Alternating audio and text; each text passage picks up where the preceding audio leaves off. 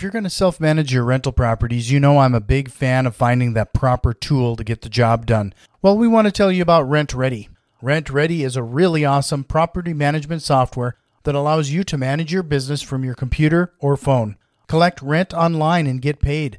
Find that perfect tenant with their screening and listing services and get your leases signed with the click of a button. And tenants really love using RentRedi's app too.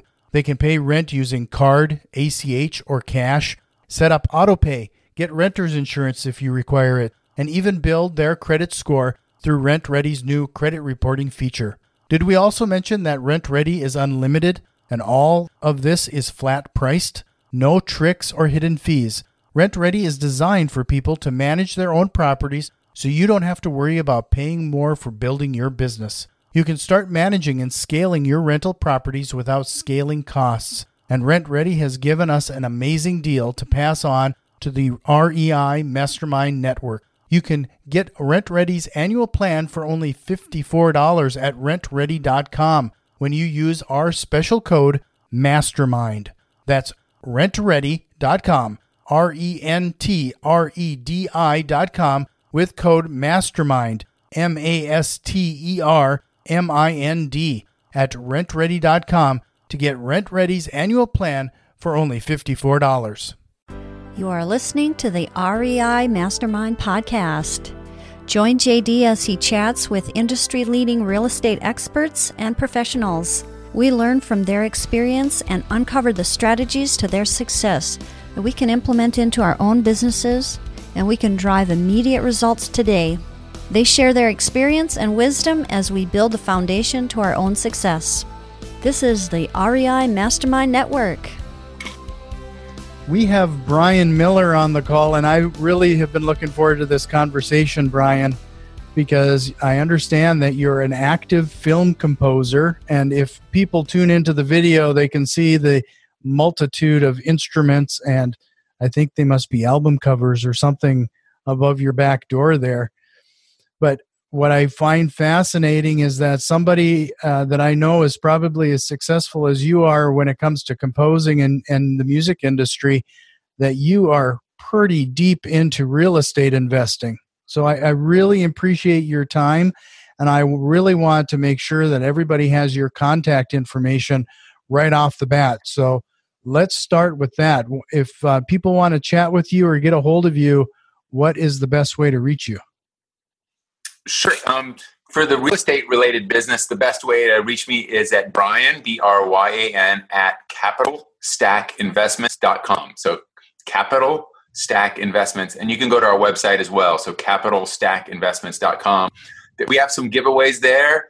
Um, my partner and I that run Capital Stack, we're giving away uh, a PDF that's called 50 Lessons from 50 Deals.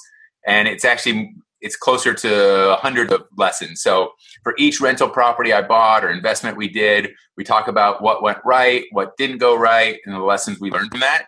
So it can be a great resource for you, save you years of experience and and probably tons of money um, if you can learn from things that we, you know, even if if projects went right, there's always ways like it could have went better, or here's mm-hmm. why the profit didn't turn out quite like you thought, or here's where you thought you're going to make your money on cash flow, but actually I made 130 grand on appreciation, right? Or I made, you know, 50 grand on debt pay down. Um, so there's just going back and looking each of the projects that I've invested in. It's just a real interesting kind of deep dive into what worked, what could have went better, what did you learn from that, what would you do different last next time. So it's a great resource. It's free. So just go over to the Capital Stack Investments uh, fill out the form and we'll be happy to send that to you. Yeah, you know, uh, you know that is really something. And to your testament, there, I don't think I've run into anybody who has basically wrote down an, a lesson for every property that they've handled and dealt with. I mean, that what a great exercise and a great idea. I mean, I, I think more people should do that, and I think I might steal that from you happy, I'd say, a steal away. And actually, it's been interesting. I've been putting it together basically as a resource for people in kind of in our network, but actually, even in going through the process, it's refreshing my memory. I'm realizing things. It's like, oh wow, because sometimes until you really analyze a deal, you don't really you think, oh, this worked out pretty well, or this is the deal. Like some properties are like, let's just say it's kind of a break even over the course of time. But if you look at like, oh, every year I have like seven thousand dollars of appreciation and I have four thousand dollars of equity pay down. Well, that's 11, 11 grand that I'm making, even if you're kind of at a, a level playing field. So there's just so many different ways to win in the real estate game that you have to look at what's happening on a, on a macro level. And sometimes you don't realize that in year one or year two, year two. And a lot of people starting out, you know, they get their property and they're like, oh, wow, well, you know, they're making, you know, maybe a couple hundred dollars cash flow and then like the roof goes out or they got a, a, leak or you got a refrigerator to place all that kind of stuff and they're like oh well this just doesn't make sense but when you look at what happens over 10 years or 15 years um, just in going back and doing this exercise, it's like, oh, I started out renting it for 700 bucks a month and now we're at 1300, right? So mm-hmm. You, you buy it based on the numbers and trying to make sense at, at 700 or 750. Um, somewhere those are during like 2009, 10, 11, where rents were a little depressed because of everything that was happening in the real estate market. But now that things have swung around, you get the, the rent increases, you get the appreciation increase and you just realize where you're making your money and you know a lot of the income has come from appreciation it's not something you want to bank on because you can't predict it but the reality is buying in the better areas where you're going to get more appreciation those have actually worked out superior to uh, things that look better on paper you said oh the cash and cash is going to be 13 on this but it's a c plus or a c minus neighborhood the reality is you just don't get the appreciation bump in that neighborhood where the things that you thought you were going to make eight, you actually did way better at because you got this big appreciation bump. Hmm. No, that's really interesting. So, uh, that's something to really call out here. You know, uh, I think a lot of people, especially when they first get into real estate investing, they are looking at those less expensive, um, maybe even poorer neighborhoods, uh, something that might not be the property is is pretty uh, in rough condition. Let's put it that way.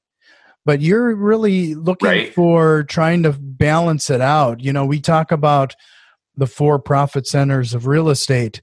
You're it sounds like you're really trying to find that balance between those four quadrants. Well, yeah, you definitely want the the cash flow to be substantial so that it's not a big drain, especially as you're getting started. You don't have as much capital the nice thing is I have a portfolio now. So if we end up with a two thousand dollar unexpected expense, it kind of balances out with all the different uh, properties we own, so it doesn't become a big deal. But when you have one and you get a two hundred or two thousand dollar hit, you know it it can be significant, especially if you're on the starting out phase. So um, it's just good to look at that. But I think um, I can confirm this from fellow investors and some very experienced investors, they would confirm the same thing. The numbers going into a C or C minus property look superior. Like mm-hmm. here's the rents, but what you underestimate is the amount of grief, the amount of turnover, higher chance of having an eviction. You're renting to a tenant with a lower credit score who is going to have more credit issues, more cash flow issues, more keeping a job issues. And mm-hmm. as a result, you're going to have more turnover, you're going to have more costs, and you're going to make less money. So mm-hmm. it's kind of counterintuitive to buy the the the B minus B B plus house because you're thinking I'm not going to make as much or I'm I'm closer to break even on that.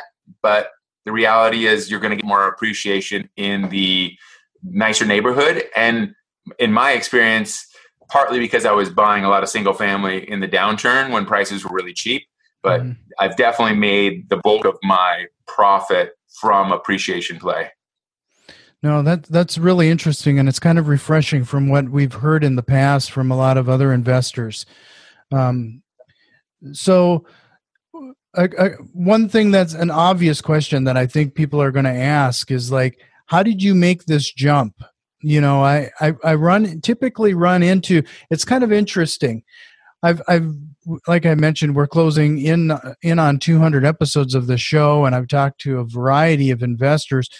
Strangely enough, there's a lot of professionals that uh, also work in real estate. You know, whether it's and it seems like it's kind of heavy towards people that are in technology or they're heavy in in like uh, nurses and you know that type of stuff. I mean, you're the first right. musician uh, that I've really run into at your level to to jump into this. Like, what caused you to make that leap and and find this as an investment vehicle?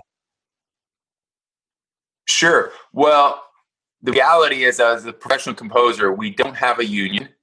Um, we do, you don't have a pension plan except for the one you create for yourself, right? So I I knew I wanted to make music and make a living, right? And so I was trying to figure that out. That was the maybe goal number one. But in that, I also knew that I was responsible for my own future, right? And I was responsible for my own retirement. So that was sort of the catalyst in the early, you know, the first investments where, hey, if I can buy a house and have it paid off, well, when I reach retirement age, you know, I'm going to have a thousand bucks a month or whatever coming in. And if I can get five of those, then that's even better, right? So that was the original kind of intent, um, just kind of building um, or, or buying an investment that would that would eventually create a large degree of passive cash flow. And I like that so much better. Kind of the traditional advice you get from a financial planner, right? You know, save a big chunk of money and then you get to spend 4% of that a year and you get to pray that you don't run out of money before you die, right? But it's a very, at least for me, it's a very scarcity mentality kind of proposition because you're trying to let's say you have a million bucks which is for most people like you know the american dream well if you have that it's like well you know maybe you're going to pull off you know 50 grand a year off of that depending on you know what kind of investing expertise you have but if in the market in the 4% rule you'd pull, pull off 40 grand a year right mm-hmm. so good news you saved a million bucks bad news I, li- I live in la so 40 grand a year is going to be you know um, a pretty tough way to approach retirement, right? Right. So thinking about that. And and you don't want to spend more than that because it's like okay the model is like you're going to run out of money. And the bad news is you got you got a million bucks which is the good news but by the t- every month you're whittling that down right? And the hopes of like you're dying and now you're at zero and you have nothing to leave your kids. And if you miscalculate or you have a couple of bad years in the market you know basically you're out of luck. Where if you get a million dollars of, of real estate, right? Um, or you put that same million dollars into real estate, you could actually control maybe four or five million dollars of real estate, and you get passive cash flow off that of, you know, thirty grand a month or whatever. Every month you get to spend that, right? And then at the end, you still have your million dollars of real estate or $5 million of real estate, depending on how you allocate this, right? But that same million dollars that's in the market, you could buy 5 million or you could control $5 million of real estate with. So that whole idea of this stream of cash flow is just, for me, especially, like I like that freedom of knowing that next month, if, if I spend 20 grand a month, next month I get 20 grand coming in, right? Where the other model is here's your 40 use it just for the entire year and then hope you don't run out so for me i just think it's a much superior strategy to to approach that financial independent stage and that's a beautiful thing for my music career as well because i'm not you know things have gone really well and we bought a lot of property 2009 to 2012 when everything was on sale. So now i'm in a position where that cash flow and that real estate machine is really rolling. And so it, it gives me more freedom in my creative choices and what i choose to do, who I choose to work for, who I choose not to work for, as opposed to in a position where wow, I got to I got to keep accepting every possibility that comes my way, even if it's not very good or very lucrative, or the people involved they're not the greatest people in the world and not going to be fun to spend the next two or three months with. So that's that's another beautiful thing about it. It does give you a lot of freedom choices, and I'm still choosing. I, I love writing music. I, that's a fun part of my world but I also enjoy the fact I don't have to do it right? Mm-hmm. and i get i get to do it and i get to choose to do it. And so it's just a different way to come to work knowing that this is you know something you're choosing to do and that this real estate world because it basically uh, you know all of a sudden i built another business to run because it it went so well. And that's the beautiful thing about real estate. Like you start making wise choices and it'll start to snowball itself over time. Not Not in year two, probably, um, but over the course of time, a lot of really good things happen. You know that that's something that I really want to call out. You know, there's a, like an old exercise, like where uh, you know, it, picking a career. I think we're told early on is that when you're picking a career, like if you take the money out of it, what would you want to do? Well, you ex- essentially have pulled that off by having a portfolio that could actually really replace your daily income but that's that's a career that's a job this the scoring and the music is something that you enjoy doing anyway so it's something that it's it's a it really is supportive of of that concept i i really think that's neat cool well thank you very much it's been a been a fun journey and you know um, the early years in the music business were tough. Like you worked really, really hard to, you know, make make a few bucks. But um, I think same thing in the real estate. Like in the early years, you're going to work really hard. Like in the first couple years of us being in the real estate business, we had worked really hard. We spent a vacation, kind of like rehabbing a, a rental house. Um, you know, just working really hard, and then the net benefit was like, you know, maybe a hundred dollars a month of positive cash flow, maybe right? Mm-hmm. So it doesn't didn't look like it even in year two or year three, but now kind of in year sixteen, it's like looks like the smartest thing I could have possibly done. Yeah. No, that's another thing that I want to call out. You mentioned, you know, uh, a hundred dollars a month in cash flow, and I, I, do know a couple other people that invest in that B B plus class neighborhoods, and their initial, at least that first year or two, their cash flow is pretty slim. But we also have to remember that those properties typically we're, we're looking at likely needing less repairs and upkeep compared to properties that are right. older, that are in a C or C minus neighborhood. Um, where the heater goes out or something goes out and you blow your cash flow for the year. Um, you're typically are exactly. nicer neighborhoods, nicer tenants like you are, like you mentioned, easier on the property uh, yeah, there's a lot of benefits in, involved in it. If it's a good fit, that's something people should really consider. So, and that's one thing I'll give props to my wife. To well, go ahead. No, go ahead.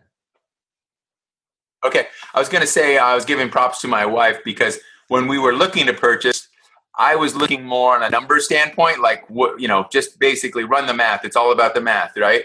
and and she was like i want to buy a house i want to live in right and mm-hmm. as a result we bought in nicer neighborhoods we bought basically we set criteria then we only wanted to buy things built 2000 or newer um, so things were in some cases four years old five years old. And so as a result like we still haven't had tons of maintenance issues or tons of repairs because we basically bought newer stock. And that was because you know there's a big expansion in phoenix. And then when that contracted, a lot of those new houses, a lot of people had gotten upside down with them, and they just chose to walk away. Right. No, that's really in- that's interesting strategy, and I think that uh, it's it's an underlooked one, which is surprising as well. Um, another thing that you mentioned you you mentioned, and I'm going to sneak back to something you said earlier I think it's interesting that you call them uh, like I think you have over 60 streams, quote unquote, streams going now instead of 60 properties or 60 doors. I think that's interesting that you use that terminology. Sure. It's sort of like um, there was a book I read like uh, lots of years ago about multiple streams of income. So I like that concept. And so I've tried to capitalize on that. And so I have all my kind of rental doors. Each one is like a stream. But then after 2012, we started realizing like there's there's a lot of work to running a single fam- family portfolio. So then I started deploying money into syndication deals, which you're buying like a apartment complex or a self storage unit or a mobile home park or a, like a retail sh- shopping center. You buy that with a group of partners all team together and pool their money, and then you can buy an asset that you basically um, maybe you couldn't buy on your own. And even if you could buy it on your own, you probably have to put 50, 75% of your net worth in order to buy a building like that. But as a as a passive partner, you can put three or four percent of your investable income. So that allows you to get a lot of deals, which then allows you to have a, a more diversification, which is a safer position than having all your eggs in one basket. Oh, sure. So, can you talk a little bit about like where it sounds like you maybe it's because of these syndications? Are you investing in your backyard? Or are you you spreading out in some of the other states? You've mentioned Arizona already. Sure. Uh, well, I have property in New Mexico. Uh, that's my where I grew up. Um, I have a lot of property in Phoenix. The single families there. Uh, multifamily, I have in Phoenix, in Atlanta. I've had stuff in Texas.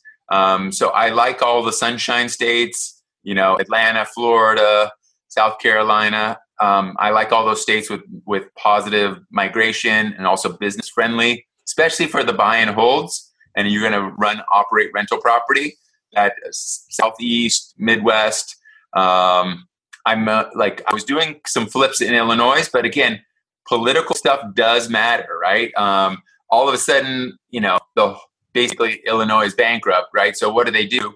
Pass laws to increase property tax as a way to solve their problem, mm-hmm. right? And so all of a sudden, that's going to hamper the real estate market because nobody wants to buy into something that might be you know, hey, it just went up from I forget the percentages, but like two to three percent, and then it might go to four because you know it's like where where's the easy target for politicians to go get money, and it's like oh, is this target property owners? So that makes it less desirable to own property. More people. It's actually a state where there's net migration. People are leaving that state, so you maybe you could get lucky there. But I'd rather bet on the odds and the math of a state like Texas or Arizona, where you have a lot of a business friendly climate and you also have a lot of population growth, a lot of job growth. Those are good. So I, for long term holds, I like those markets, but I do invest a lot in Los Angeles, my home backyard, and I do development deals here. So I do a lot of like um, building nine unit apartments, building 11 unit apartments, building single family homes to sell. And part of the reason is um, you can build for under 200 square foot here or across the country, right? The, the mm-hmm. costs are pretty similar, but in LA, you can sell that product then for 450, 550, 850, $1,000 a square foot, depending on how nice a neighborhood you're in, right? So if you can build for 200 and sell for 500, there's your there's your delta of the math. So I like that play for what we call increasing our capital stack because it's good if you have a hundred grand and you're making cash flow off of that, even if you're making 10% cash flow, well, you're making $10,000 and mm-hmm. that's not enough for most people. Ten thousand a year is not going to cut it for retirement, right? So the goal is yes, you want cash flow, you want those streams, that's good, but you also want pops to your capital. You want to grow your capital stack so you can get to that million dollars or two million dollars of capital. And then when you're making eight, 10% off of that, that becomes more of a position of being in a, a kind of a life changing position. So I like to utilize both strategies. And I I have a little bit of rental real estate in California, but very little um, because, again, the political risk. You know, there's a lot of uh, free rent kind of. Uh, hey, everybody should have free rent. Um, there should be eviction moratorium, especially right now. Things that are, can make it really tough as a property owner. So I'd, I'd rather be renting in a in Texas or in Phoenix or a more friendly state. But I still like there's still opportunity here you just have to cater your, I guess, your strategy for the market and what the market's willing to give you in that market. No, that's that's really something that should be noted. That you've adapt. You seem to adapt to the situation depending on the environment. I mean, uh, there's be, you know, and that's just a preconception. I wouldn't. You know, I've talked to a few people, investors from California, but they never seem to invest in California in, in any way. Like, uh, but uh, so that's interesting that you found this building niche, this development niche that that can produce results, and and adapting to what's around you is there's there's definitely some opportunity to be had. Sure, and it, it can provide superior results um, in some ways, right? In getting that pop, uh, but then in order to basically take your other capital and then turn it on to autopilot and create that stream of rental income, then I want to move that into basically a different state. So just kind of utilizing strategy. Like there's opportunity everywhere. You just kind of have to pick it. Like I actually invest in a fund in New York right now, and they're buying like properties in the Hamptons and like the super high end kind of New York real estate. but it's a very interesting distressed debt play, right? That distressed debt, when it goes into default in New York, the interest rates bump to 24%, right? So mm-hmm. they have they have a real interesting strategy of, of basically acquiring those notes that are going to be earning at that rate as long as there's enough cushion there that they're confident someone's going to go buy their note because maybe they're at 65% loan to value. So they're quite confident somebody's going to come buy that note and then they're going to basically be able to, to capitalize on that situation. But, you know, they're not doing buy and hold in that market. They, they see an opportunity, they developed a business strategy, and then as a syndicated partner, I get to come along um, and in, kind of invest in that business alongside them. Yeah, uh, just to remind everybody, if you're interested in what Bryan is talking about, and definitely take him up on those 50 lessons. I, I guess it's closer to 100 lessons now.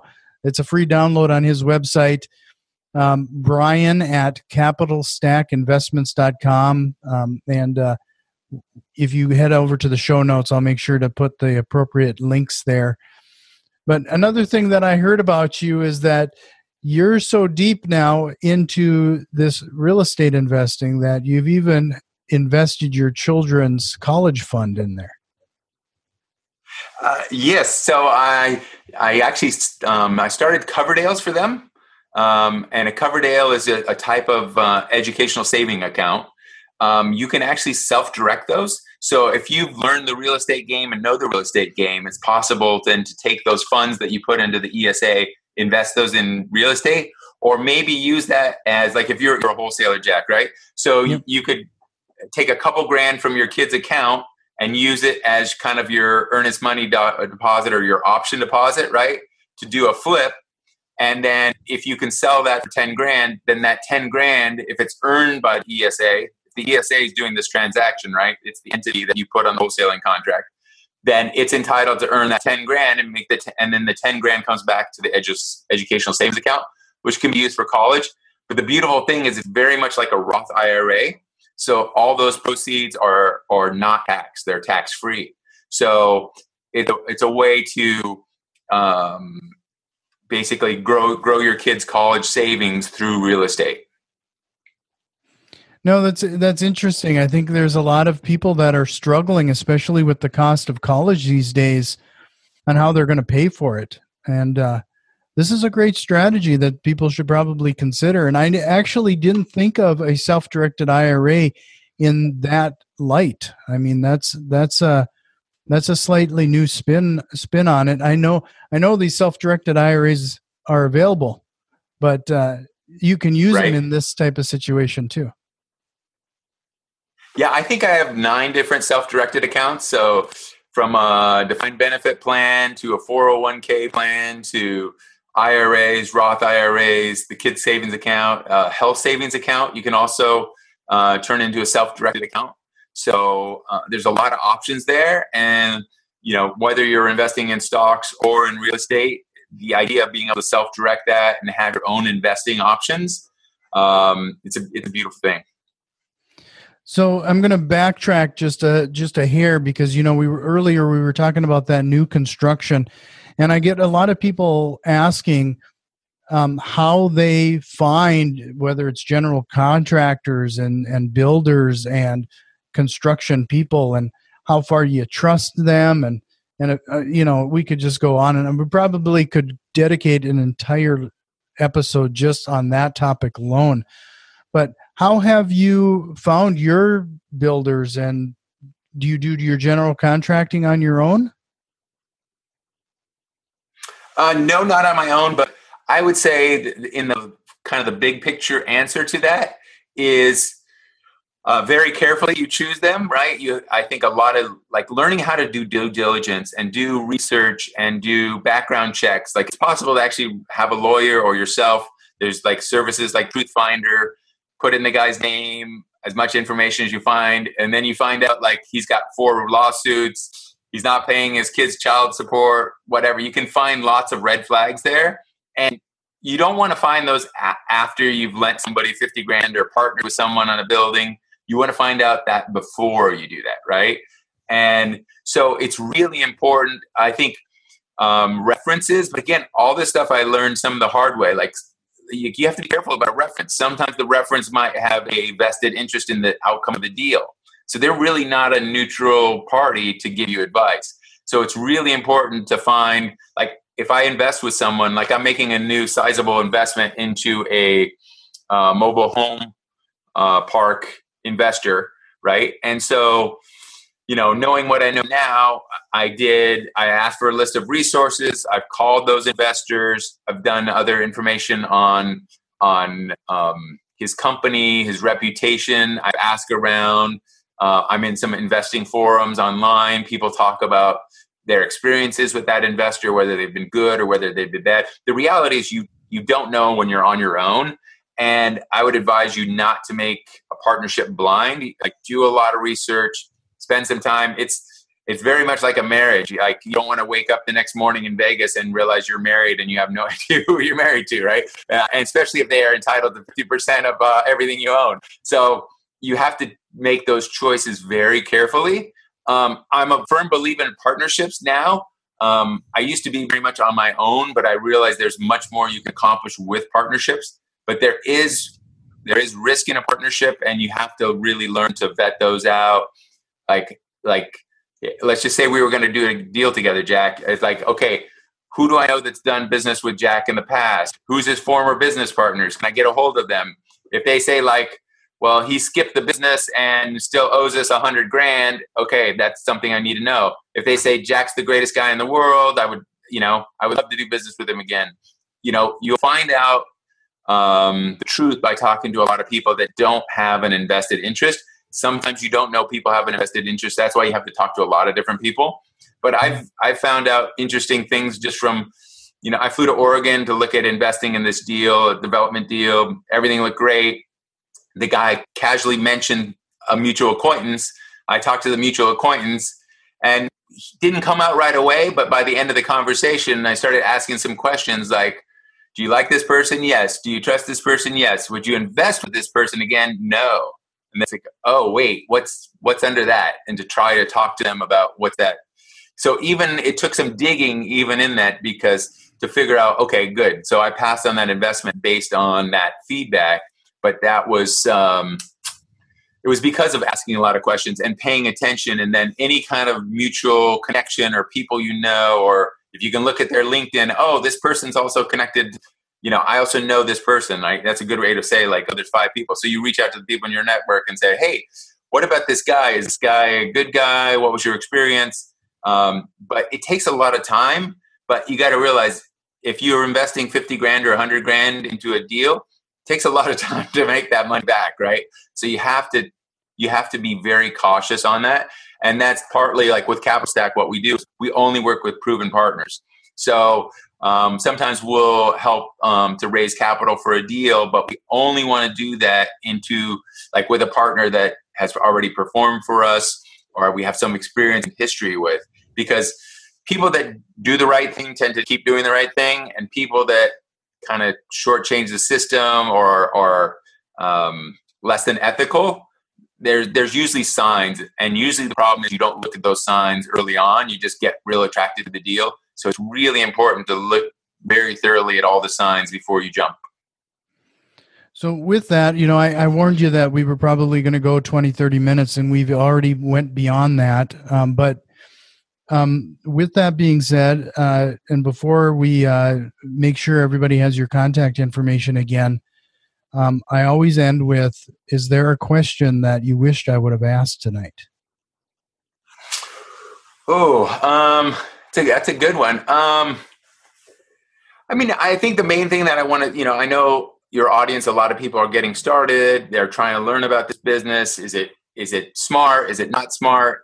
Um, it, I can tell you it, it's worked out really well for me, but it's worked out really well after a you know after a while, right? So it's mm-hmm. going to take a time. I think if you're if you're diligent at it, I mean, read the uh, Millionaire Real Estate Investor, right? There's a model there for buying one or two houses a year over 20 years, ending up with your 40 houses, and just a way to keep cash out refinancing using that same capital then to buy more houses. I mean, that's just a simple model but like to to read that and get the get the vision of that like oh what's possible right mm. and it is possible It's just, you know, can you find two deals a year? If you work at it, yes. And can you acquire those? And then can you ca- cash out refinance from the ones you bought in year one to buy more in year five? More than likely, yes, right? So, um, the, the main thing I just want to encourage people like get started, do a lot of research, get, you know, educate yourself. And then at some point you have to jump and then you'll learn from jumping and then jump a second time and then keep after it. And it probably won't get pretty till, you know, maybe, you know, a few years down the road, but um, it does get, it does get really nice over the course of time because, you know, you're, you're paying down your property, your rents are going up, your mortgage is fixed. You know, there's a, there's a lot of good things that happen over the course of time. No, I, I really appreciate your time and make sure um, we'll, we'll include those links uh, in the show notes. Definitely take Bryan up on his offer and download those lessons learned. I I can't frankly believe that uh, you're willing to give that amount of information away because I mean uh, I'm I'm a big proponent and and I'm sure my audience is tired of me saying it you either can put in those 10,000 hours or learn from somebody who's put in those 10,000 hours. And if you're so freely willing to give Good that point. amount of information out, please, please take Bryan up on that. You will definitely find that over at that capitalstackinvestments.com. And I wanted to call out a few things that I learned from our chat tonight. Um, and one of them is learn from your lessons and we already just pushed the concept of downloading your your sheet but um, what an awesome exercise that people should consider going through on a regular basis is what lessons have we learned whether it's a good lesson or if the bit or if it went right or if it went wrong there's something to always to be learned there and uh, probably jot it down because i think somebody else might find some value in it um, learn the niche in your backyard.